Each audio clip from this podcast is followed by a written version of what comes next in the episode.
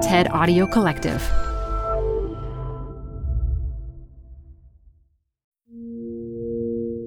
A quick new idea daily from the world's greatest TEDx talks.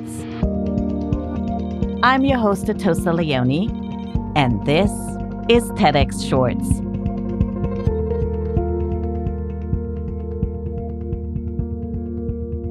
Ever wonder how to be more convincing or the best way to make a good point? Turns out there's a cognitive quirk that weakens our strongest cases and makes us ineffective at getting our message across. In this short talk, organizational psychologist Niro Sivanathan reveals why brevity is the true soul of persuasion. A few years ago, I landed in Philadelphia one August evening for a conference. Having just gotten off a transatlantic flight, I checked into my hotel room, put my feet up, and decided to distract my jet lag with some TV. An ad caught my attention. The ad was an ad for a pharmaceutical drug. Now, if you're the select few who've not had the pleasure of witnessing these ads, the typical architecture of these ads is you might see a happy couple prancing through their garden reveling in the joy that they got a full night's sleep with the aid of this sleep drug. Because of FDA regulations, the last few seconds of this one minute ad needs to be devoted to the side effects of that drug. And what you'll typically hear is a hurried voiceover that blurts out side effects include heart attack, stroke, blah, blah, blah, blah, blah, blah, blah, and will end with something like itchy feet. Guess what Itchy Feet does to people's risk assessment of heart attack and stroke?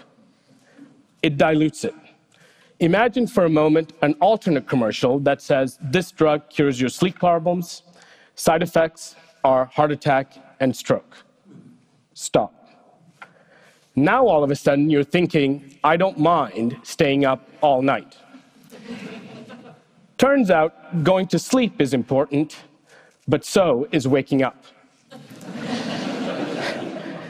Let me give you a sample of, from, from our research. So, this ad that I witnessed essentially triggered a research project with my PhD student Hemant over the next two years. And in one of these studies, we presented participants an actual print ad that appeared in a magazine. You'll notice the last line is devoted to the side effects of this drug. For half of the participants, we showed the ad in its entirety, which included both major side effects as well as minor side effects. to the other half of the participants, we showed the same ad with one small modification. We extracted just four words out of the sea of text. Specifically, we extracted the minor side effects. And then both participants, or both sets of participants, rated that drug. What we find is that individuals who were exposed to both the major side effects as well as the minor side effects rated the drug's overall severity to be significantly lower than those who were only exposed to the major side effects. Furthermore, they also showed greater attraction towards consuming this drug. In a follow up study, we even find that individuals are willing to pay more to buy the drug which they were exposed to that had both major side effects as well as minor side effects compared to just major side effects alone. So it turns out pharmaceutical ads, by listing both major side effects as well as minor side effects, paradoxically dilute participants and potential consumers' overall risk assessment of that drug going beyond shopping expeditions, going beyond the evaluation of the scholastic aptitude of others, and beyond sort of evaluating risk in our environment. What this body of research tells us is that in the world of communicating for the purposes of influence, quality trumps quantity. By increasing the number of arguments, you do not strengthen your case, but rather you actively weaken it. Put another way, you cannot increase the quality of an argument by simply increasing the quantity of your argument. The next time you want to speak up in a meeting, speak in favor of a government le- legislation that you're deeply passionate about, or simply want to help a friend see the world through a different lens. It is important to note that the delivery of your message is every bit as important as its content.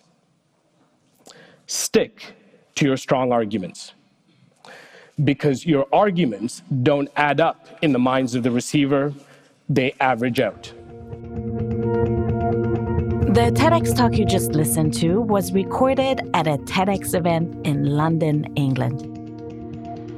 All TEDx events are independently organized by volunteers who believe in TED's mission of ideas worth spreading.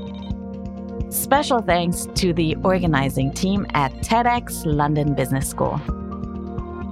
Want to listen to the full talk?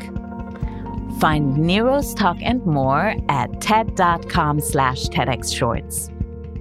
I'm Atossa Leoni. Thanks for listening and see you next time.